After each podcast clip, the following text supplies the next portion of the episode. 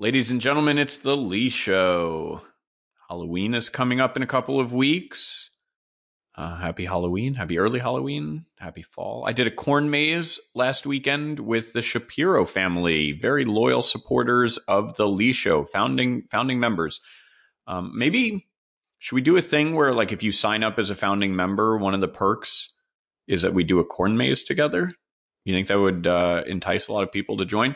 Or should we do something more exciting? Like we go get a pumpkin spice latte and throw it at a cop and burn down a Target store. Something something that's more like on brand, maybe. Thanks to the Shapiros for their support. Uh, remember, you can always become a supporter by clicking the link in the podcast notes. It's very easy. You remember being a kid and there was this moral panic about people poisoning Halloween candy? I think that was a thing. I mean, I was a kid, like I'm not entirely sure, but I think that was a thing. I don't know if anyone was actually hurt by this, but I perceived that this was a thing. And when I would go trick or treating, I lived in a very big apartment building, and when I would go trick or treating, my dad would dump the entire bag of candy on the dining room table and sort through it. And back then, people would still give out loose candy corns, which is disgusting. I mean, candy corns are disgusting, even wrapped, but loose candy corns is really nuts, and and they make you feel so sick. Candy corns, and you also had to carry around that little UNICEF box. Do you remember that for the cleft palate kids? And so you'd get candy, but you'd also have to carry around that orange box full of pennies, and it was so heavy. And then you'd bring it to school, and they'd pull it all together. I would venture a guess that no more than 5% of that money ever benefited a cleft palate kid. I am reasonably sure that it all went to administrative expenses, to various forms of corruption and grift. I mean, it, seems like that was probably not a great exercise in charity. I was never very good at dressing up one year, I think it was seventh grade, I wanted to be Archie Andrews from the Archie comics. This was before the new Archie TV show where he's like a star of gay cinema. And back then, Archie was just like the ginger guy from the comics who's hitting on Betty and Veronica. So I, I had this jacket that really didn't look anything like his jacket. Like he would wear a varsity jacket. I just had like this weird canvas jacket and I sewed a giant R on the back of it for Riverdale, the name of his school and uh, and then I got this spray that was supposed to make your hair red, but it wasn't. It wasn't red like the way people have red hair. It was the kind of red that that says I sell my body and I go to raves and maybe I'm a missing child and maybe I'll become an active shooter. Like this wasn't the right shade. So the whole thing didn't work. No one had any idea what my costume was. I never did anything too offensive as a costume. I never did blackface or any of that. I don't I don't even understand that. Like why was that appealing? Why did anyone think that was a good idea? How come so many politicians seem to have thought that that would be a good idea? It seems just it's not even a good costume. Never mind that it's offensive. It's not even a good costume. In 5th grade, our science class focused on biology, specifically marine biology. Our science teacher was Miss Bousquet, and she had this remarkable body type. She was like a perfect circle from her head to her feet. She just she I, guess she looked like an egg. Is that is that a thing? Her whole body, it was just one big circular shape. And a big part of our curriculum in this marine biology was learning about whales. And to do this, we watched a TV show called The Voyage of the Mimi.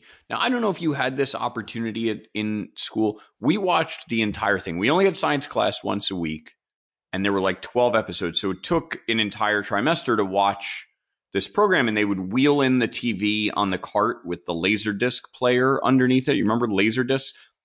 Those surely went away pretty fast. I, I don't know that I ever saw them used for anything other than academic stuff. Like I don't know if movies were ever released that way. Anyways, the the show is about the crew of this boat and they go to like study whales and Ben Affleck was the star of the show or one of the stars of the show.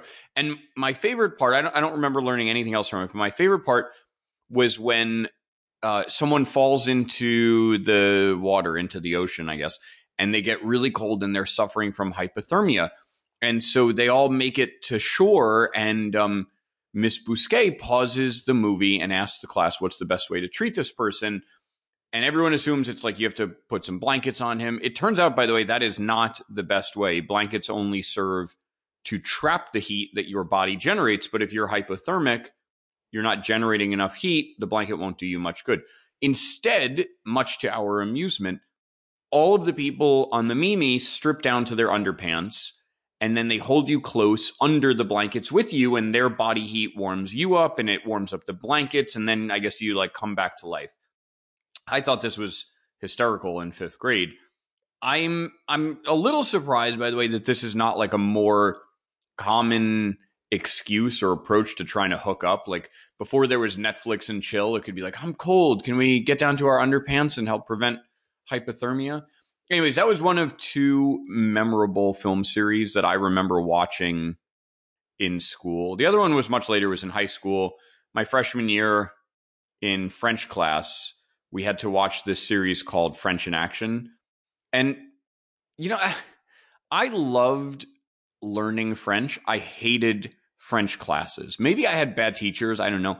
But there's this idea that these language classes have to be immersive. And if the teacher only speaks in that language, you're going to learn it better and you're going to develop a better accent. But what if you don't understand what they're saying? Then it's just noise. And and I think that was my experience and and certainly for a number of other people that I know, that's their experience. It's like there's just someone talking at you in another language and you have no idea what they're saying and then you just feel lost and it's a a very unpleasant experience. You don't really learn anything. I, I think they, they jump to this immersive stuff too quickly. Like they should spend more time teaching verbs and tenses and conjugations and vocabulary, stuff that you can memorize, and then move to immersion. That, that's my opinion. What do I know? So, French in Action was this video series that followed these two people, Mireille and Robert and they'd go about life in Paris and they'd sometimes hang out. And Robert wanted to smash. He had a big crush on Mireille. And this was 1996. So it was before the internet was useful for anything. It was long before Google. And this rumor started to spread at school that Mireille had done porn, which I mean, great. She was she was a smoke. Um, you can find in in the Substack uh, uh, for this episode, you'll find a, a couple of photos of Mireille, not nude photos, just regular photos. So we would go to this language lab on uh, on upper campus at Choate, and we'd spend 30 minutes watching the French in action videos with those headsets with like the foam thing over the earpiece that was never comfortable and just hurt your ear and your head. And then sometimes you'd have to record yourself on a tape doing segments in French, and then you'd get graded on that you know, I was I was a weird dude in grade school. I was a weird dude in high school, but I was determined to reinvent myself. Like I when when I got to high school, I was like this is a new school. No one here knew me previously. I'm going to be a new me. The problem was I had no idea how to conduct myself. So very quickly everyone realized that I was weird. Maybe I was a little less weird than I had been, but like it was pretty obvious.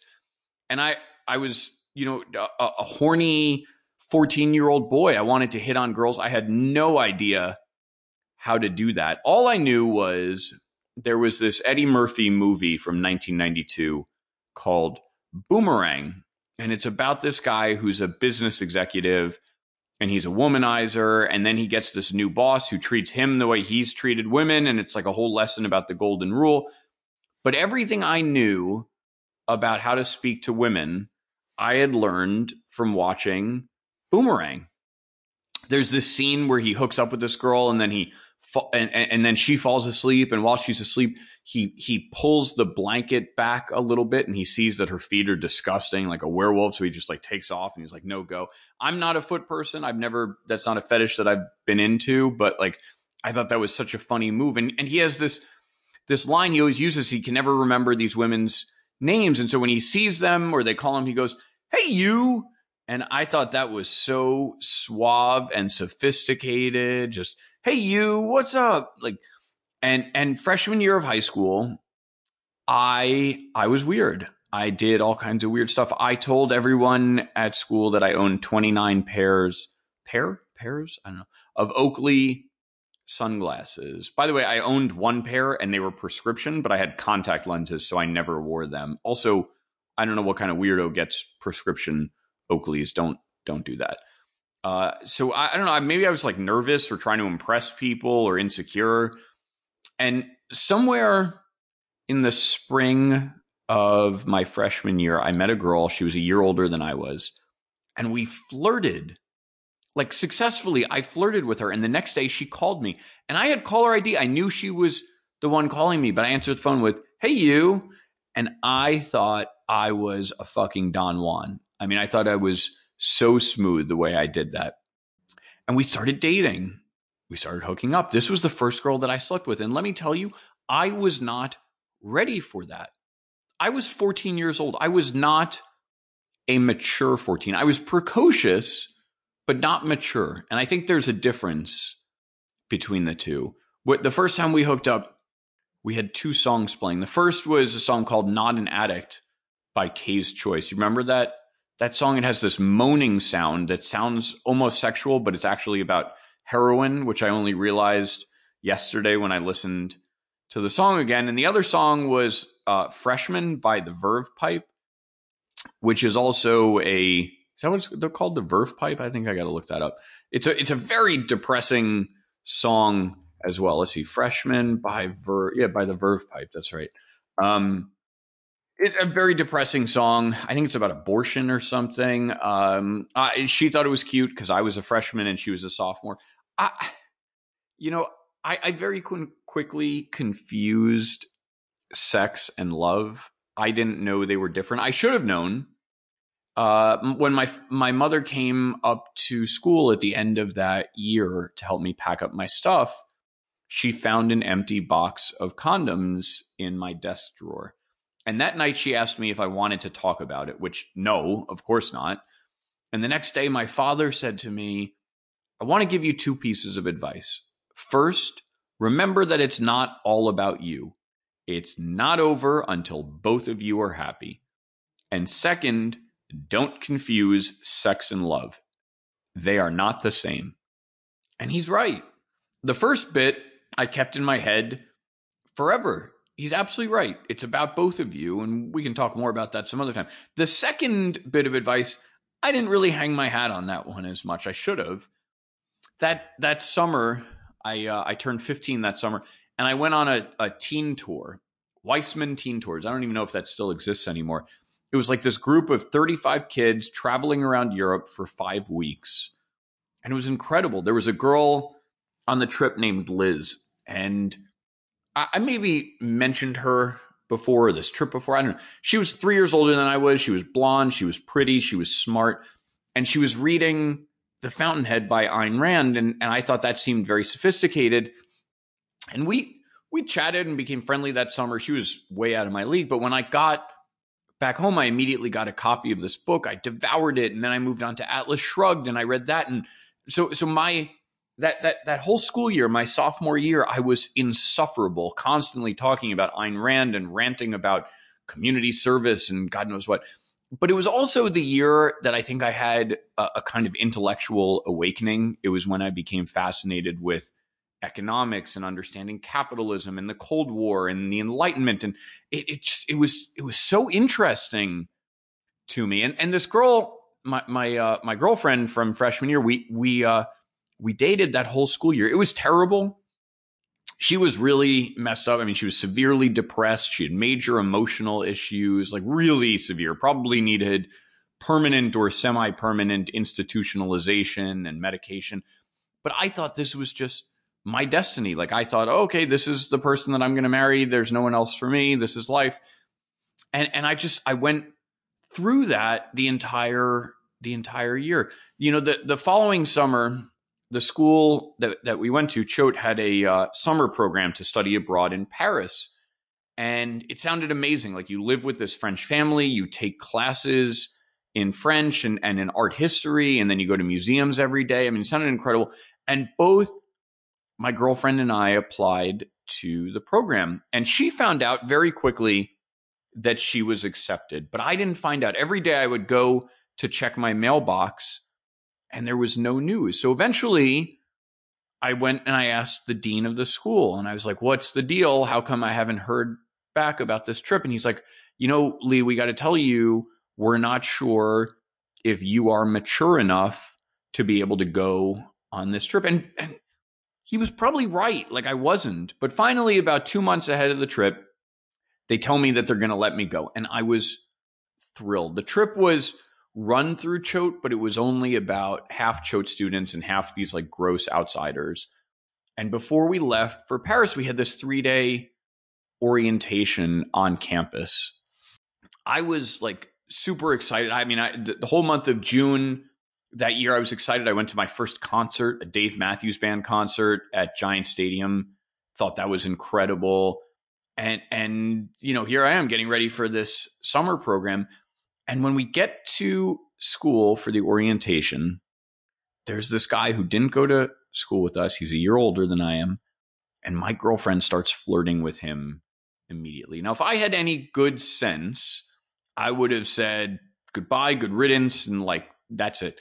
But i didn't. I was jealous. I was really jealous and I was seething with anger and it was horrible. And we got to France and it continued nonstop for a week where she was flirting with him and ignoring me. Finally, one day, our, our the entire group on our program went to this park and we were getting ready to go on some activity. We had to pair off in teams and I asked her to go with me and she said no, she was going to go with this other guy and I was stunned. And I did something that you should not ever do. I slapped her like hard and open-handed you should not ever hit women. You shouldn't hit anybody. But I slapped her right across the cheek. And the other guy shoved me. I fell backwards. They all walked off, and I was there by myself. I walked about a block away from the park and I sat down on the curb and I cried hysterically. Like the way that you would cry if someone died unexpectedly it was very dramatic, but I was so upset that I I mean this jealousy and and the emotion of it was it was just too much. I didn't know how to handle it. And after several minutes of sobbing like this, this young couple in their 20s came over to me and they asked me if I was okay and I told them in my broken French that my girlfriend had dumped me, that I was very upset and they invited me to come with them to this cafe and have a beer and a cigarette. Now, I've said before that I grew up very sheltered. I meant it. Other kids thought they were cool sneaking away to drink or to smoke when I was in high school. I'd never considered doing those things. It was against the rules. It seemed bad for you.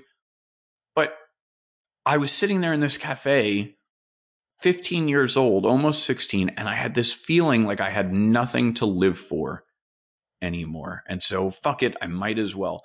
So I drank a glass of beer with this couple. I didn't really like it very much, but I drank it and I got a little bit tipsy and I liked that. And I smoked a cigarette and that made it feel even stronger. I called my my parents that afternoon from a payphone. I told them I was miserable. I wanted to come home, and they were like, "No, you know, sorry, ain't happening. You're you're staying." And I'm glad. I'm glad I did. I ended up having a great summer. It was 1998. The World Cup was in France. And when the French team would play, my friends and I would go watch at a bar and I would smoke cigarettes and drink beer. And I thought I was so cool. France won the World Cup that year. It was so amazing. It was one of the greatest nights of my life. We ran around the Arc de Triomphe in big circles until 2 a.m. and we left shortly before some lunatics started running people over there. Um, thank God. I was staying at, at the apartment of this French family on uh, Avenue de Tourville. And they had three kids of their own. They had a boy and a girl who were about my age. And then they had this three year old named Vincent who I guess must have been an accident because there was like a huge age difference between them. And uh, remember, I, I shared a room with this boy Adam who was uh, on our trip. He thought I was fascinating, and uh, the the mother of the family would make dinner for us every night. And one night we would we would she would Vincent the three year old would eat by himself, and then later on we would eat with the parents. And so Adam and I are sitting there with the parents and we're eating dinner. And little three year old Vincent runs naked into the dining room, jumps on this table, and starts dancing while we're eating. And I mean, I did what you would expect. I was, I, I laughed. It was hilarious. But the mother of the family was so upset with me because she thought laughing was just encouraging him to do this. But like, I don't know, it's not my fault that your kid runs in naked into the dining room. Anyways, so we, you know, we stayed there. It, it was uh, it was delightful. It was the most independent I'd ever been. I cooked myself breakfast every morning, and I bought food at a supermarket for lunch, and walked around Paris and explored. It was, I mean, it was it was really cool. And staying with this family was cool. Their, their apartment was like a little, I don't know. It was like it had that charm of of a European apartment from a while ago without a lot of modern conveniences, I guess is the word for it. So they didn't have a shower, they just had a, a bath, which wasn't really conducive to being clean and looking fresh all the time. But my um my second week there, the girl from the previous summer, Liz, the one who had been reading The Fountainhead, she called their apartment. I guess she had tried to call me at home in New York City, and my mother had given her the phone number of this family in France. Like thinking about it now, it seems bonkers that she would call me internationally from a landline back then. Do you know how expensive and difficult that used to be? And I, she told me she had gotten accepted to Columbia University and she was going to be starting there and she'd love to hang out. And we made this plan. And suddenly I had something to look forward to. But that was, I think that was the summer that my addiction really began. Like I started to drink every day when I was there. I found myself looking forward to drinking every day. For a while after I got sober, I blamed it all on that first girlfriend. I, I just, I said to myself, if she hadn't dumped me for this other guy, and made me feel jealous, then I would never have started drinking. And then I never would have started doing drugs, which, by the way, is a totally separate story that also involves her. But I, I, I just wanted to cast blame for my own choices. It's, it's a lot easier to do that than to take the responsibility yourself. And, and I didn't want to. I didn't want to take responsibility for my own actions. So the voyage of the Mimi was useless for anything other than how to treat hypothermia if you're Ben Affleck. This week, New York City announced that it is phasing out gifted and talented programs for elementary school age children up through fifth grade. I've mixed feelings about this. Like, on the one hand, I'm not convinced that sorting children by mental aptitude at age four is such an obviously good idea. Like I, I just I don't trust that whatever test they use is a good one. I don't trust that it's not something that can just be gamed. I, I don't know. I mean, it just it doesn't feel like a great system. On the other hand, I think that this obsession with equity and that word popped up a lot in the announcement about this. I think it just means bringing everyone down to the same level rather than elevating everyone to the same level. I think intellect, charisma, beauty, these are all things that are doled out in different doses to different people. And we pretend that it isn't true. We pretend that everyone is truly equal. But we all know that as long as those three attributes have value, we won't really ever achieve that equality. And I don't know what causes the differences in intellect. I'm not going to wade into this debate whether it's genetic or parental or something else entirely. I'm not interested in being a Charles Murray type, but they're getting rid of these gifted and talented programs at schools. And they say they're going to train teachers to just like select the kids who need extra work and do it with them in class. I, maybe this is just going to increase the desirability of private schools. You know, Freddie DeBoer had a piece last month about how parents in private schools don't actually want diversity. They want to send their kids to the private schools to keep them away from the diversity. Because to them, diversity is poor kids that are hard to teach. And I think there's probably some truth to that. And maybe now these private schools are just going to be all the more desirable. It's time for a quick word from our sponsor. I love podcasts. You love podcasts. Osama bin Laden loved podcasts, I think. He was a big true crime buff. And I published The Lee Show using Anchor. I think it's a great service. I tested out a number of options. This was clearly the best. They have great sound quality. It's the same company. Anchor is made by the same company that created the weapons that cause Havana syndrome. How cool is that? And it's owned by Spotify as part of their quest to destroy Neil Young. Anchor provides the tools that let you record and edit from your phone, from your computer. I record my audio, I upload it, and distribute it to all the major podcasting platforms. It's very easy. They'll get you on Spotify, they'll get you on Apple Podcasts, all the leading players, and you can make big bucks. So download the free Anchor app or go to anchor.fm to get started. I watched the new Chappelle special on Netflix it's controversial, I guess, because he makes some jokes about trans people in it. And he tells this long story about a trans woman who opened for him and she bombed, but then she held her head high. You know, I've watched all of the other Chappelle specials on Netflix. This was the fifth one, I believe. And after I'd watched the first couple, my response was that this is like a conservative white guy in the body of a black man.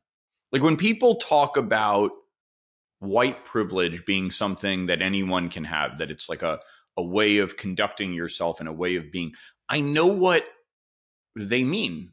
Because I think of Chappelle. If you read the script of what he says, you would guess that it's like a Jon Gruden type delivering these bits, not a middle aged black guy. And this latest special has become something of a lightning rod because I guess if you're conservative, then you have to go like, I love this, it's brilliant, and and you have to back it, and and and if you're liberal, then you have to get really mad because you think he's attacking trans people. My take is a little different. I don't think it's very good, and I also don't think that he attacks trans people. In fact, I think it's the least funny and least compelling special that he's done? That's my first question when judging it. Is it funny? And in this case, no, it really isn't. Like he had two jokes that I chuckled at, but really wasn't funny, nor was it so emotional and compelling in that way. Like he's done other bits in other specials about trans people that were much more offensive and also much funnier. This was sort of a nothing. But there is one point that he makes that I think is kind of interesting, which is there just aren't a lot of trans people. I mean, I get that there's a few, but I think we as a society are way over indexing to trans issues. Again, it's not that trans issues aren't important or that they that that the trans people don't suffer in many ways. It's just not that common. I think that there was this massive industry that was built to fight for gay rights. And rightly so. And they won. Or, or, mostly, anyways. I mean, in, in Obergefell v. Hodges, the Supreme Court decided in 2015 they did what they what, what Congress was unwilling to do or unable to do, and they granted gay marriage rights. It wasn't everything. It was a big one, but it wasn't everything. M- much of society seems to have fallen in line after that. And other cultural things related to being gay became a lot more normalized. We're not there 100%, but it's a lot better than it was. But now, what do you do with this whole industry? All these lawyers and advocates and lobbyists, they need something to do, some, some issue on which to raise money. So they just picked a thing that would be controversial and would drag on for a long time. And they went with trans rights. Now, again, to be clear, I'm not saying that trans people deserve any different rights than anyone else. I mean, I've been talking since 2004 about how weird it is that we have gender designations on bathrooms. And I tend to agree that gender is just like a, a weird figment of identity and imagination. I mean, a toilet is just a toilet. We can talk more about this in depth some other time. But I think this topic is in the news all the time now because this industry is pushing it. It gives them something to do. As long as it goes on, well, there's a lot of mouths to feed. and this is feeding them. And Chappelle sort of makes this point, or at least he, he touches on it. It'd be a lot more interesting if he had made this point. Trans is a pretty niche issue. If anything, it seems kind of weird to me that gay and trans issues have been lumped together. It feels like this trans movement has sort of hijacked gay issues. And and I think they're very different. I think conflating them kind of does a disservice to gay people because there's like millions and millions of gay people and then there's like nine trans people. So I just thought Chappelle's special wasn't that good and I was kind of disappointed. I did watch another show on Netflix called Jaguar I thought that was decent. It's one of these Holocaust revenge stories. There have been a bunch of these. There was the one with Al Pacino a few years ago. There was the movie with Oscar Isaac where he goes after Eichmann. I remember reading the book about that, The House on Garibaldi Street, which was terribly written and and I mean it was like total Chinglish, but it the, the suspense was still so palpable. And of course, there's Inglourious Basterds, which was such a great movie. I'm a big fan of this revenge genre. Um, this new one, Jaguar, takes place in Spain. It's a similar type of storyline, like a group of survivors that are trying to find some Dr. Mengele type character. The production value is great. There's a few holes in the plot, but overall, I'd I'd recommend it. Thank you again for listening. If you are not already a paid subscriber, please become one. It's easy. Just click the link in the show notes. It'll take you two seconds. You can become a paid supporter on Substack too, if you prefer that. Thank you in advance for your support. Remember that you can find me on Substack, on Instagram, on Twitter, and uh, I truly appreciate you listening. I'll be back with more soon.